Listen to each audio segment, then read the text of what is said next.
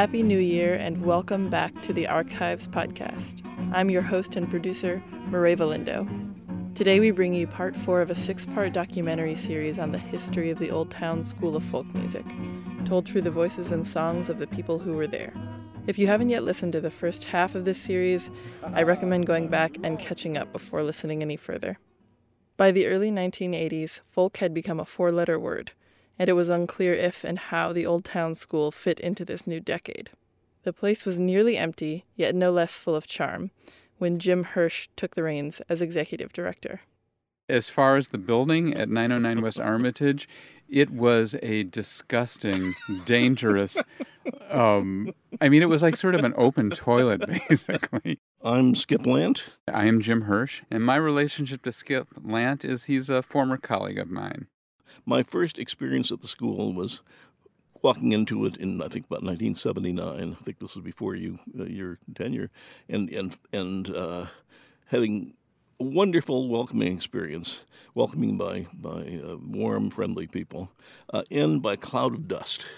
the uh, as you may remember uh, uh, from uh, maybe when you first came to the Armitage location, there was an old couch there where they would throw the readers on them, and every time a new reader would arrive, a new puff of dust would come up. And uh, contrast that to the time when uh, uh, when you moved on from the Old Town School, and the Armitage location was a, a bright, uh, up refurbished place. We had the we had the Hill Library, uh, and rather than the I don't know, a couple hundred students, I suppose. When uh, when I first came, now there were I think five or six thousand. How did this all come about?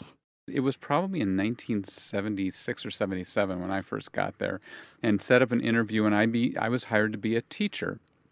So that was my first exposure to Old Town School of Folk Music and um, like you, I found an organization full of incredibly welcoming and talented people doing a style of music that just you know really resonated yeah. a great deal with me and, and I loved and so that's how I, I started my career and, and I remember as a teacher there was no air conditioning in the building uh. and we would do classes in July sometimes and the students would literally start weeping weeping because it was so uncomfortable and like they were just so miserable.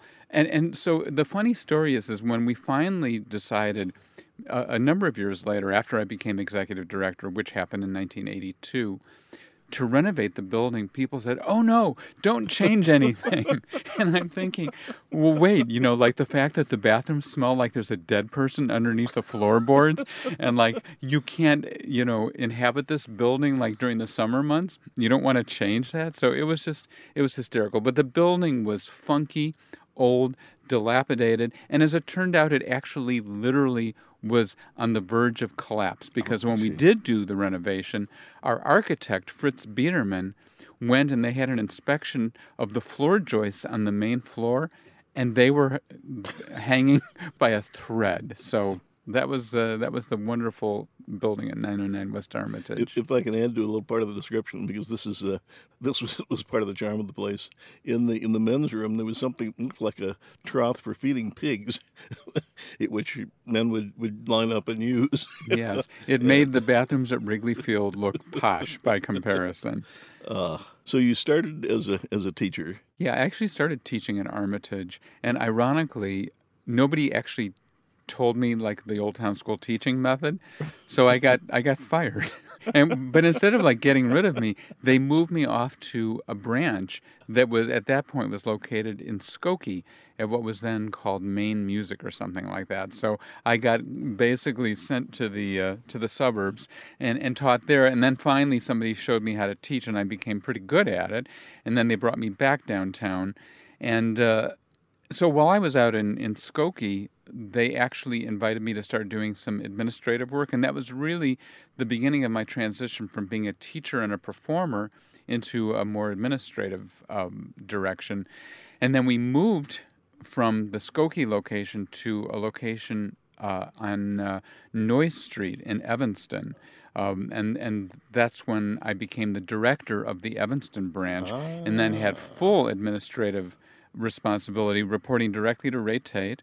Um, and you know, that's how I kind of progressed through the ranks and was poised to uh, to take on the reins of the entire organization when uh, the board decided to make a change, and that happened in 1982.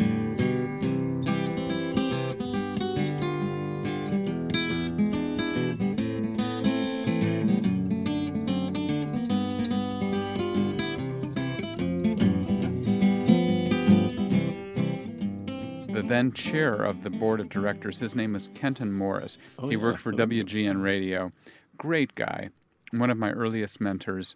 And Kenton invited me to his house, and he said, You know, Jim, if we decide to make a change, because the school was in dire straits, Oh, it was on the absolute utter verge of total bankruptcy and, and being shut down. And Kenton said, if, if we decided to make a change, would you be interested? I was 28 years old.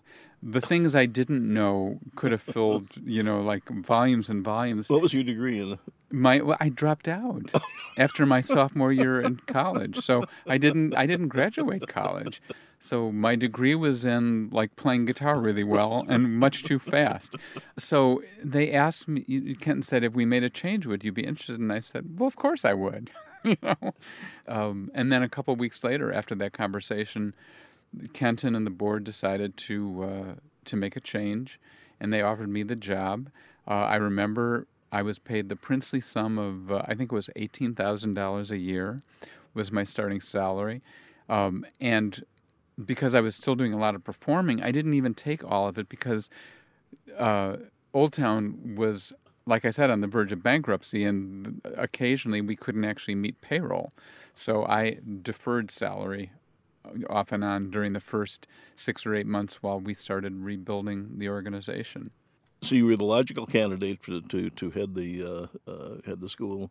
At, at that time, what uh, how many students were did the school have? So the week that I walked in for the first time, and I will never forget it, it was uh, in May of uh, 1982. There were the total um, enrollment was about 175 students. But to put that in context, you know, even like three or four years before, the weekly enrollment was closer to a thousand students Oh, a week. So th- the decline had been precipitous, and, and it was brought on by a number of factors.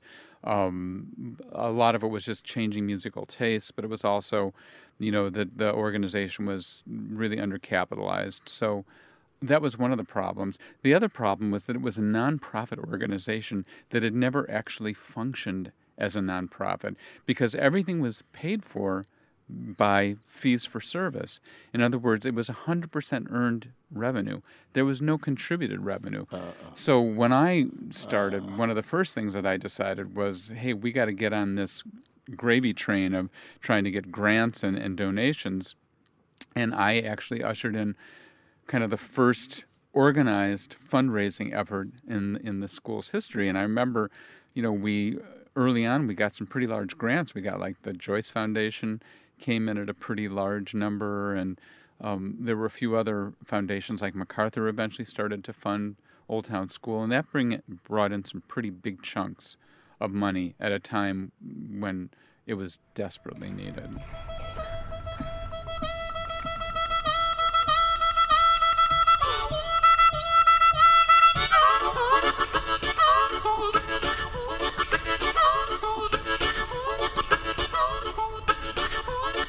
The time this was happening, folk music itself, as a as a uh, national uh, pastime, was had, had kind of lost its original glimmer. People were still there were still folk acts moving around, but this was not the this was not the heyday. This was the this was a period basically of people having less and less interest in folk music. So how Yeah. how did you get the story across? How did you?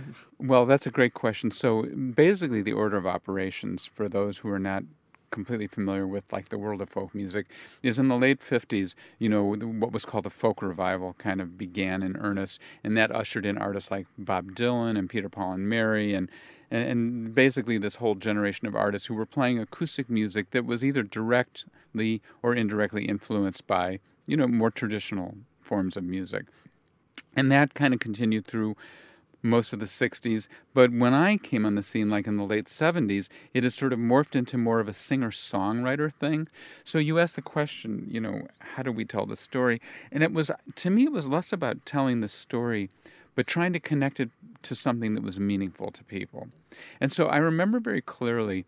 As I thought about like folk music and its relevance, I tried to recast it as more of like we all have folk music in our background, you know. And if you look at any art form and you go far enough back, it always traces back to a form of folk music or folk culture, folk dance. So I tried to create a more, a, a, a much bigger tent.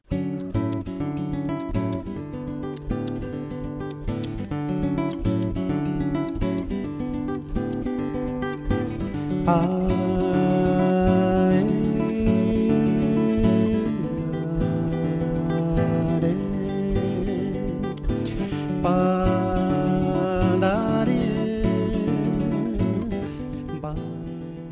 I'm Rick Sherry. I'm proud to have been uh, the uh, I don't know if I was the first teacher, but an early, at least an early teacher in uh, in Rick Sherry's uh, uh, wonderful uh, career. yes, in fact, you were. I think my first teacher, Skip. I hadn't played taken a music lesson since I was like playing trumpet as a freshman in high school. So you were the start of this future of mine, believe it or not, in many ways a very major and important tradition at the school is people who come as as students right. and then stay on as teachers. Yeah. In in both uh, in both yep. cases. So yep. we have this amazing place where at one hand you have people who come as in, in, as complete beginners and become teachers. On the other hand, you have people who've been playing all their lives and and who are experts when they come here. So you get the high you can find the, the highest level education, and then people like you who've taken the full route from being a, being a beginner to now being really uh, outstanding in your field. I mean, I love your playing. Oh, thank you. Occasionally, I've tried to figure out how you do it, and I've, I've given up. As a kid, I despised music lessons for their very formality. Uh, in college, you know, in graduate school, I'd played a little banjo and done some folk singing. And, and when I came to Chicago, I listened to the uh, Midnight Special. I wandered in here uh, in the, sometime in the late 70s, 76 to 79, uh, when they had a community a community chorus that. Hmm. Uh, uh, and I'd done some choral uh, singing. I enjoyed that. When I got here, I discovered they did folk songs. They did actual, literal folk songs that people were singing, and we could do that as a choral. I thought, wow, A couple of years later, at some point, Madcat Ruth was teaching a, uh, a workshop, a one day workshop here. Hmm. Um, I, I, why I took the workshop, I don't know, because I'd really never liked harmonica. Yeah. I, when, I, when I bought albums as a, as a kid, I, think the harmonica. I mean, I, I like vocals. I like I like the old time the jug band and the and the Dixieland vocals, but somehow it captured my interest, and then I took a class, two or three series with um, a person whose name I've been struggling to remember, but a young young guy, when he fell in love with a beautiful young woman in the class, and they ran off. And the way I tell the story, I don't know if this is true or not, but on the way out the door, someone said, "Wait a second, hold on, who is going to teach your classes?" And he thought, "Oh God, I don't know, I don't really have anybody who's terribly good. The, oh, wait a second. This is Landt guy. He's a he's a former teacher and he's he's in education and you know he's he's not bad. So you know, talk to Skip Landt. So from '85, I think was when I started teaching.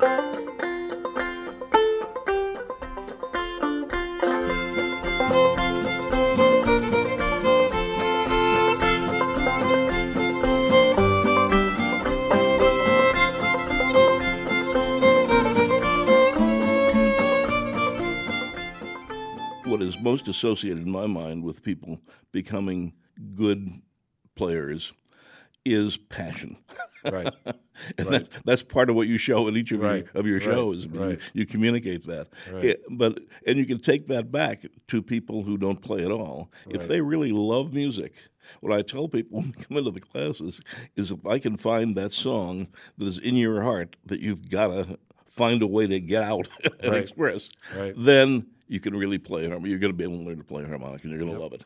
And and that's the that's the secret. And that is so opposed to what people normally think of as as the educational process. They think of they think of it as, as a left brain process Right. where where you, you decide you're going to do something. You you get in this rigorous Right. program and, and, and you're supervised and you're told what to do, Right. as opposed to, and I think what this Old Town School represents is this is uh, a process of exploration based on on your feelings, based on your, your on your your passion, your need to uh, to express yourself, and uh, uh, and that's I think the the source of um, the success here. It's not a little section of your life where you are going to study something.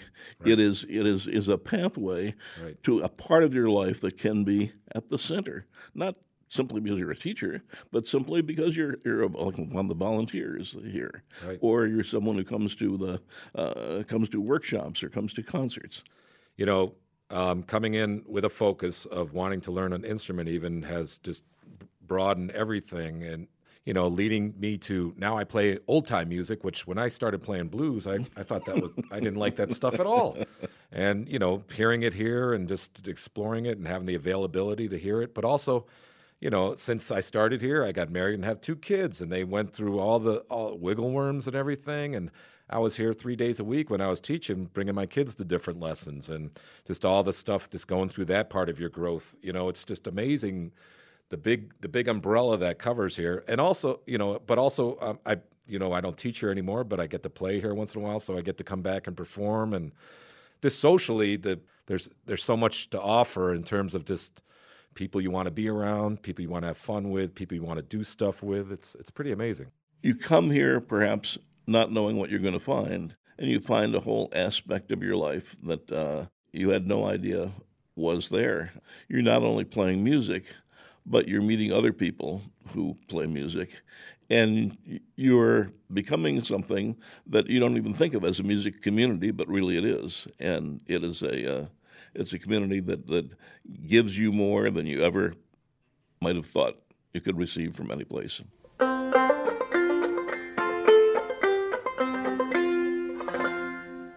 This is Michael Miles, and I'm here with Skip Landt. We're both teachers at the Old Town School of Folk Music and have both been teachers for an extended period of time. I, Decades, decades. We don't count years anymore. We just go by decades. That's right. and uh, I came as a, a student in 1979 and uh, took various classes. And then at some point, um, when the, my harmonica teacher left, by that time you were uh, program director, and uh, you gave me the great uh, honor of hiring me as a, as one of the teachers. And during that time, well, Jim Hirsch was executive director, and your end was the program and really the community side of the school. What what what brought people together and and uh, and hiring the teachers. How did you find the school in the first place? What brought you to the school? Uh, Ray Tate hired me as a teacher in 1979. I, I uh, was actually a guitar player, um, but I told Ray that I uh, could also teach the banjo because I figured they had enough guitar teachers, and uh, and I could kind of play the banjo, not very well, but I but but I could do some, and I had been playing clawhammer style, and and sure enough, Ray said. Well, we don't have a clawhammer banjo teacher, and you're hired. And what's most amazing about this, Michael, now you have become uh, not just an extraordinary performer, but a composer, an arranger, uh, a producer. You, you expanded the horizons of what the banjo does and started because you came to the school and faked the idea that you could play the banjo.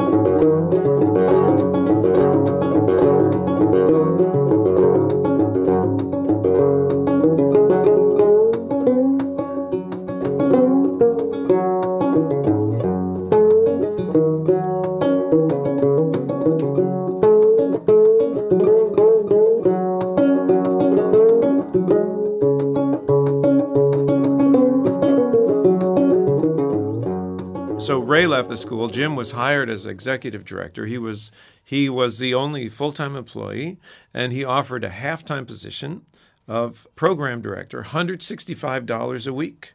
I thought, I have a bunch of ideas. I could I could take that and and uh, try it out.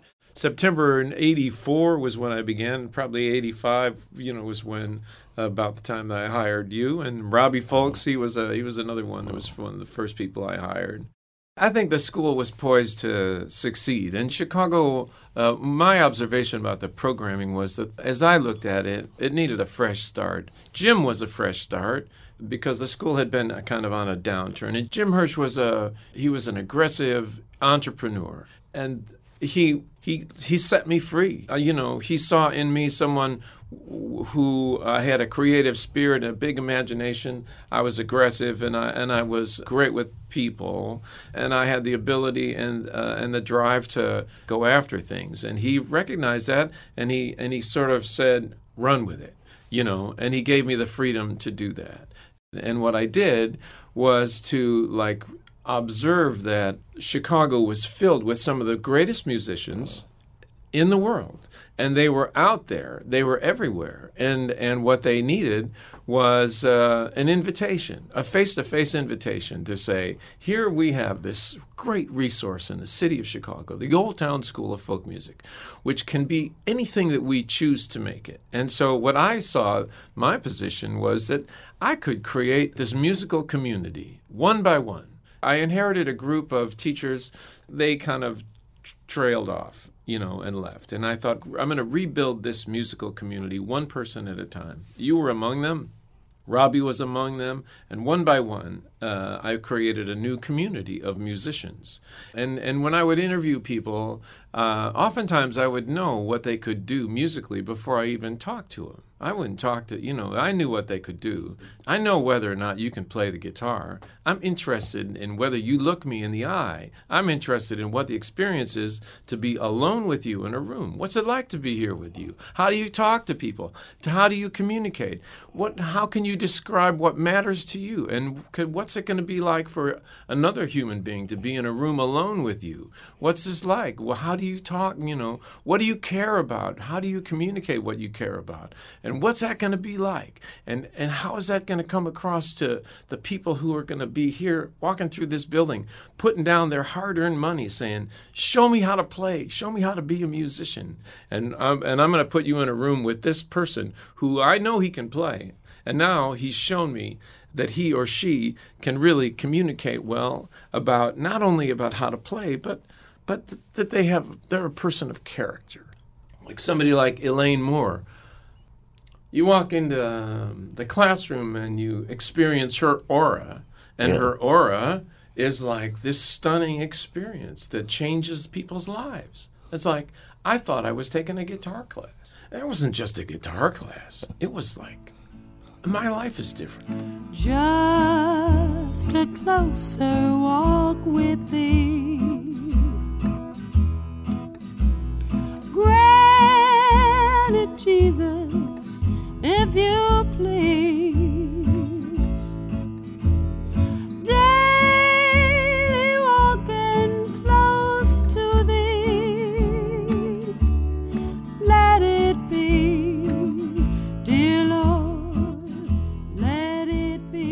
Elaine Moore is, is still teaching at the school and is one of the people responsible for one of the second halves, as is Mary Peterson, who was someone that you hired who had been a student. And Elaine, Elaine answered a reader ad to uh, for us for an administrative position. That's how she started at the school. And Mary was a student in Jimmy Tomasello's class. There was lots of you know the guitar world is full of full of men, men, men, men, right. men, boys, boys. You know, it was all right. these. And I, I needed some women to teach. And I remember watching Mary uh, introducing the song that the class was going to play, and then. Uh, playing the guitar, and it's just guitar one. You know, she's just guitar one, and she just had this aura about her that was impressive to me. And I went up to her after the after the class, after the performance, and I said, "Hello, Mary. I'm Michael. I'm the program director here, and I know you just finished Guitar One, but you're the kind of person that I think would be good for this place. And if you'd be willing, I'd like to help you become a guitar teacher here And that I don't know what year that was. Mary will have to tell you, but that was decades ago as well because Yeah. now we count by decades, right? and and Mary is one of the you know she's she's she's one of the leading teachers of the Old Town School. She's just a powerhouse, a brilliant woman, a great teacher. She teaches guitar classes, she teaches wiggle worm classes, she teaches all these things, and she uh, you know she's someone who matters. I got a letter from my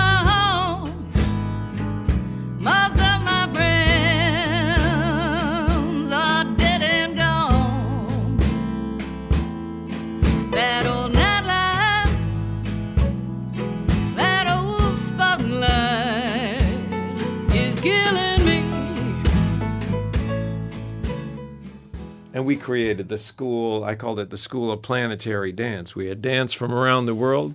We had uh, Jamaican dance, we had Irish step dance, we had flamenco. We had flamenco dance for the first time. We had uh, Afro Caribbean dance. We had tap dancing.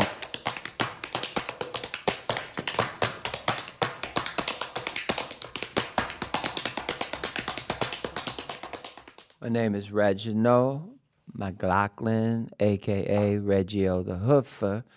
Uh, and hoofer is a word that is used to identify a tap dancer. That's a professional, okay? First, I'm from a large family. It was eight of us. It was five girls, and I had two brothers. Usually after school, uh, my mother sent us to like more of a community center, and uh, my sisters were taking tap dancing there. And usually at the end of the uh, program, they have a big showcase. And when I saw tap for the first time, it, it just fascinated me the click clackety sound and the rhythm and the turns and the spins you know? I just loved it. I just loved what i saw. And, and i would just say love at first sight. And it was just something that just stuck with me that i wanted to do I got sidetracked to playing the bass guitar. I was traveling as a professional musician because my older brother got a job playing at a record company here in Chicago called Brunswick Records. And one time, uh, what happened was uh, my brother and them they were going out on tour with the singer, and the day before they was supposed to go, the bass player got sick and, and and he said, "Hey man, my little brother know how to play. I could show him the stuff tonight, and he can go with us." So they had no other choice. They said, "Well, get him, man. Just get him." And I went out on the road um, with one of the acts from the record company, and he was so. Uh, uh, flattered by how well I played so young that he went back and told the president of the company, which was Carl Davis at the time, man, this guy could play. He's this. And he was just bragging on me. So they gave me an ultim, uh, ultimatum. Either I could stay and travel with the different acts that needed a musician with the company, or I could go to school. So I dropped out of school as a sophomore and started traveling with all the different groups for the record company. But then uh, that uh, dream of always wanting to do that never left. And then it was something when I started tapping that I pushed myself into doing. My main mentor was Ernest Brownie Brown, uh, who I danced with until he was 92 years old. He came back to re- uh, Chicago to retire, and I was introduced to him through his granddaughter. And I started coming over to his house and get him to show me things. And later on, I found out, like, oh my God, this guy is one of the pioneers in the tap world. He was my mentor. He gave me a lot of stories and history of this art form and how it got started as a true American folk dance. You know what I'm saying? Of how it derived here from the talking drum of Africa. And, and when Africans were brought here and they were banned from beating the drums, they began to beat these rhythms out with their feet and body percussive. And later on, this developed into this art form and was brought onto a stage in minstrel shows. When I first started, tap dancing was an outdated dance that they didn't even do anymore. People thought I was nuts for even want to learn or to say I want to be a tap dancer. And after I started getting a little better, you go to an agency, man, they'll turn you around right at the door like you was nuts. Tap dancers, man, nobody do that. We haven't booked a tap dancer since 1945. Get out of here. So the only way you can perfect your craft or make any money was you had to create your own opportunity for yourself, which meaning you was I was dancing in the subway, you know, street performing.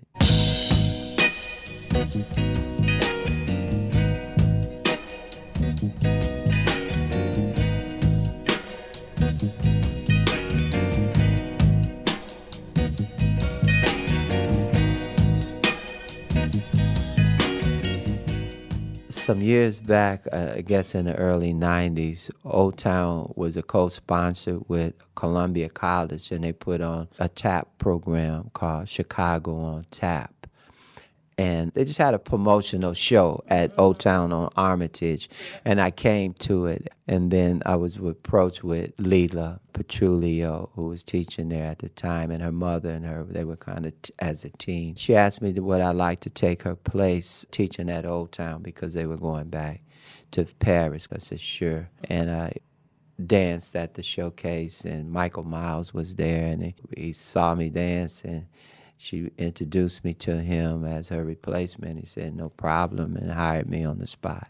And also, I was the only teacher at the time. And when I started, I had two classes, which was a, a tap one for adults and tap two. And then later on, I created some kids tap classes, and then it just started gradually growing from there. During the years I've been here, you you just kind of develop a following of students. I have students who've been with me some like 10 years. They develop into like your tap family.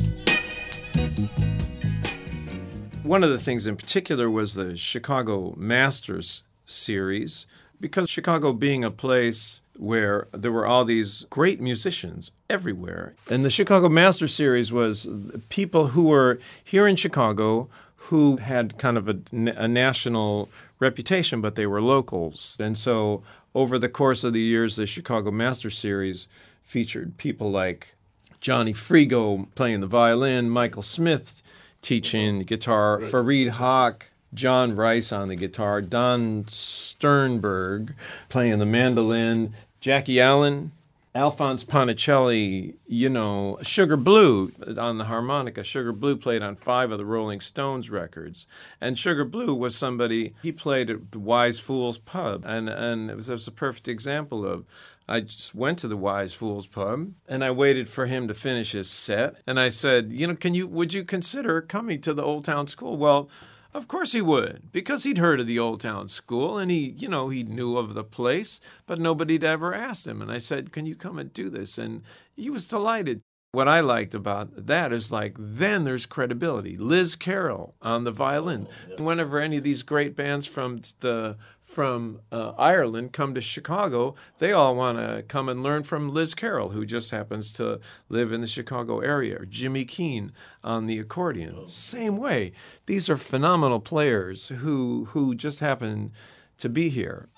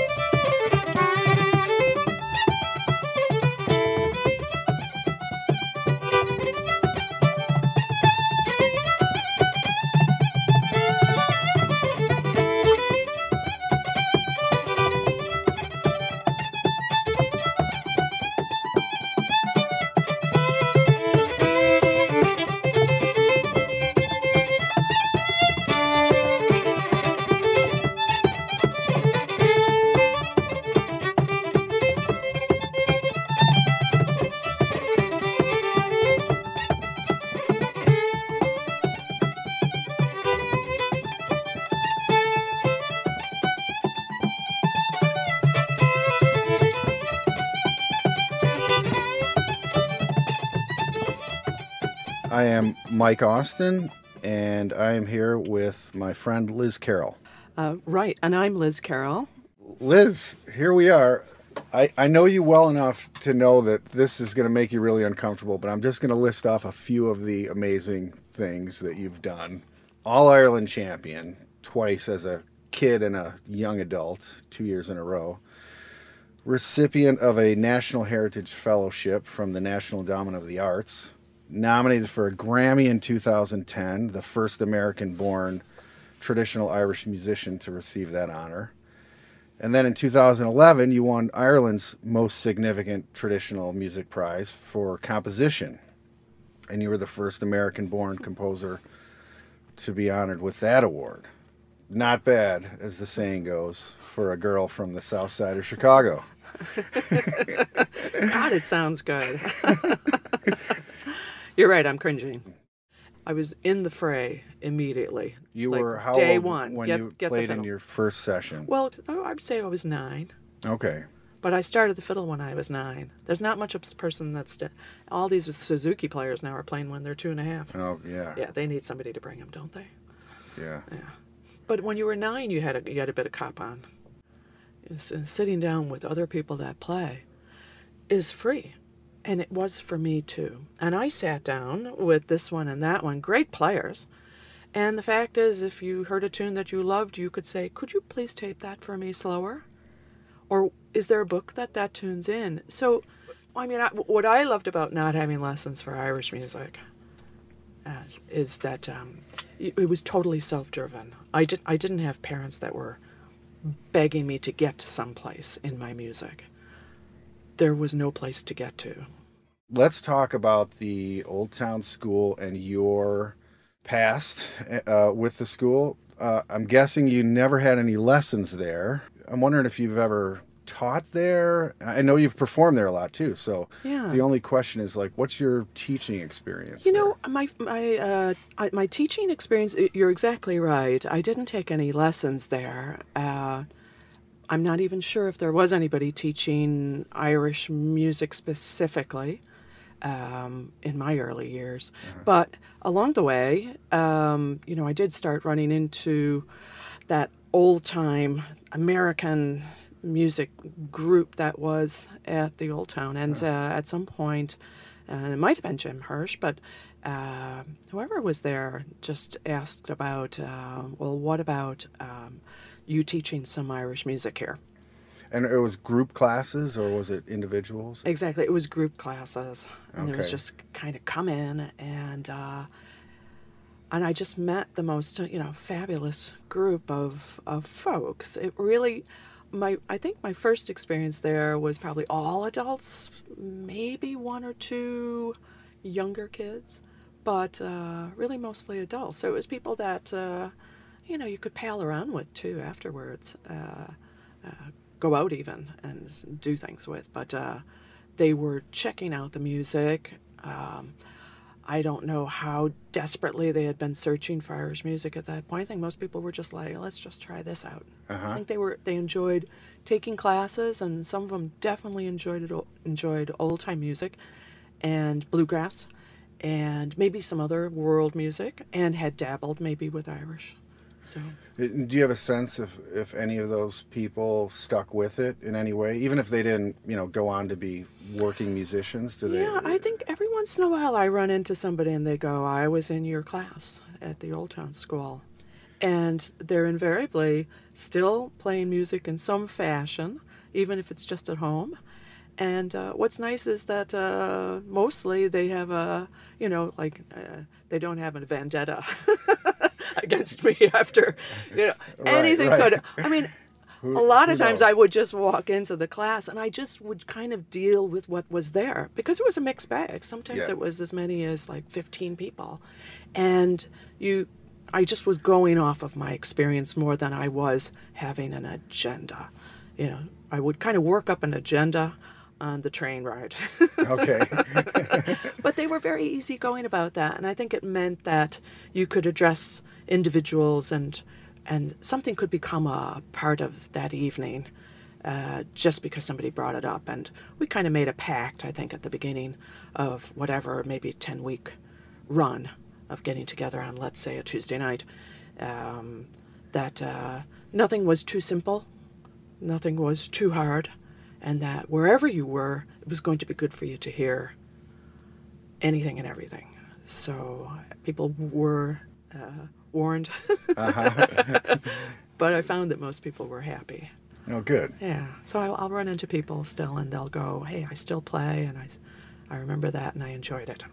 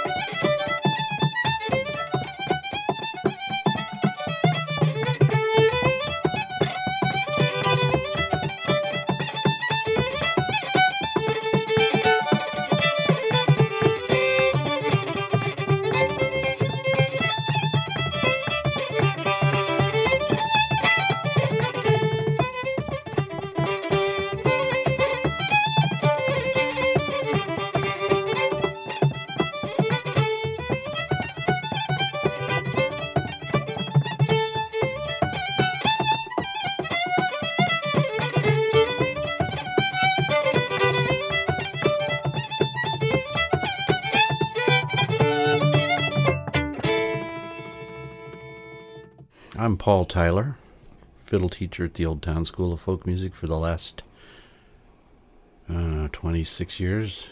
I actually started working for the Old Town School of Folk Music in 1988, right after the building on Armitage was rehabbed.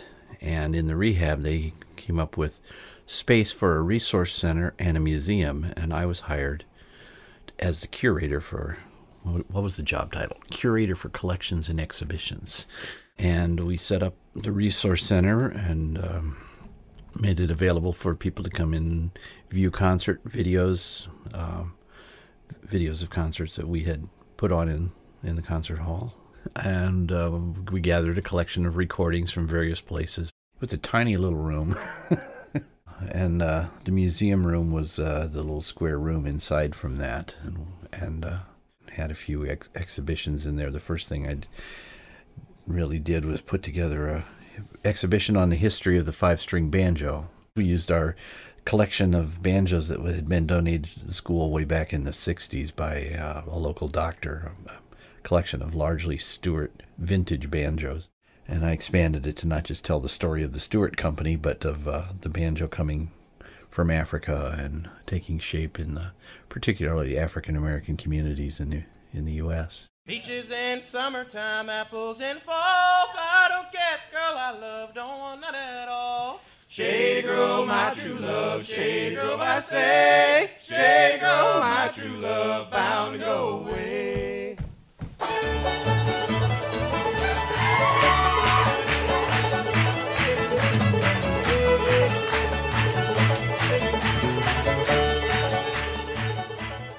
Before I started at the Old Town School, I, I became really committed to learning about the music from the area that I came from, and so I was collecting fiddle music in, in my home state of Indiana. I was good friends with a with a guy who was doing the same thing in Michigan, and I was good friends with with Chirps Smith and, and the Indian Creek Delta Boys who were doing the same thing here in Illinois, and and uh, of course, you know, I was the first fiddle teacher for group fiddle classes at the Old Town School, and then Steve Rosen came on to teach fiddle and banjo.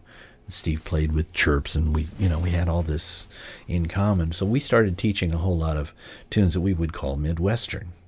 Most of our students today would play tunes, and they might be able to say, "Yeah, this one's kind of Midwestern," and you can come up with some stylistic things that might suggest that. There's no hard and fast categories. And we have expanded the idea of what old time fiddling is to be not just Southern, and there's, you know, I love Southern fiddling fiddling from fiddle players I know who come from the South.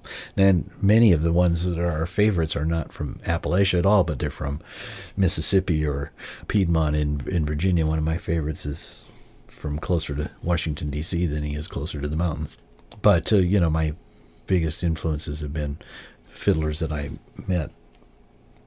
They were elders when I was young.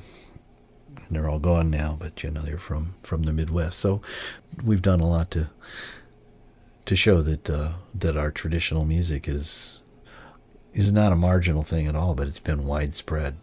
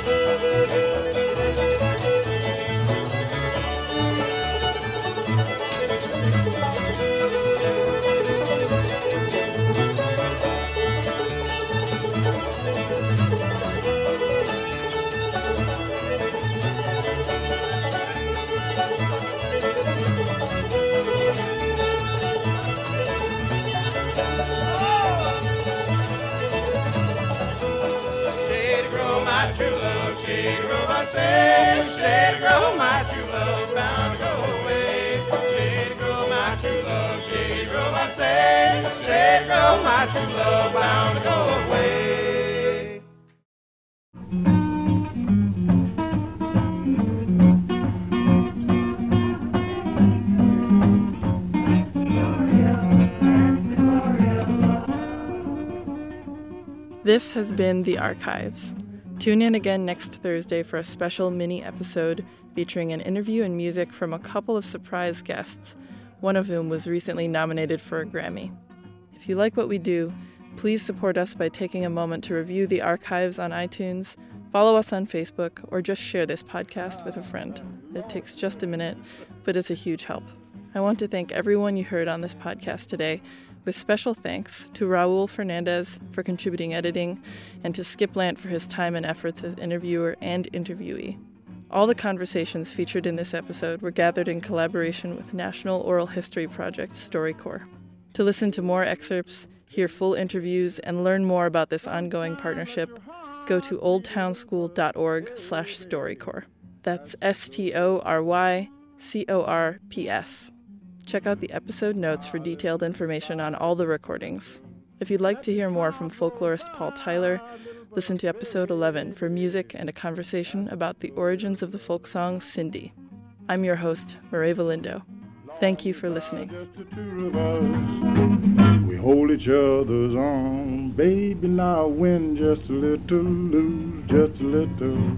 Sometime had the blues a little, but baby, that's the glory of love.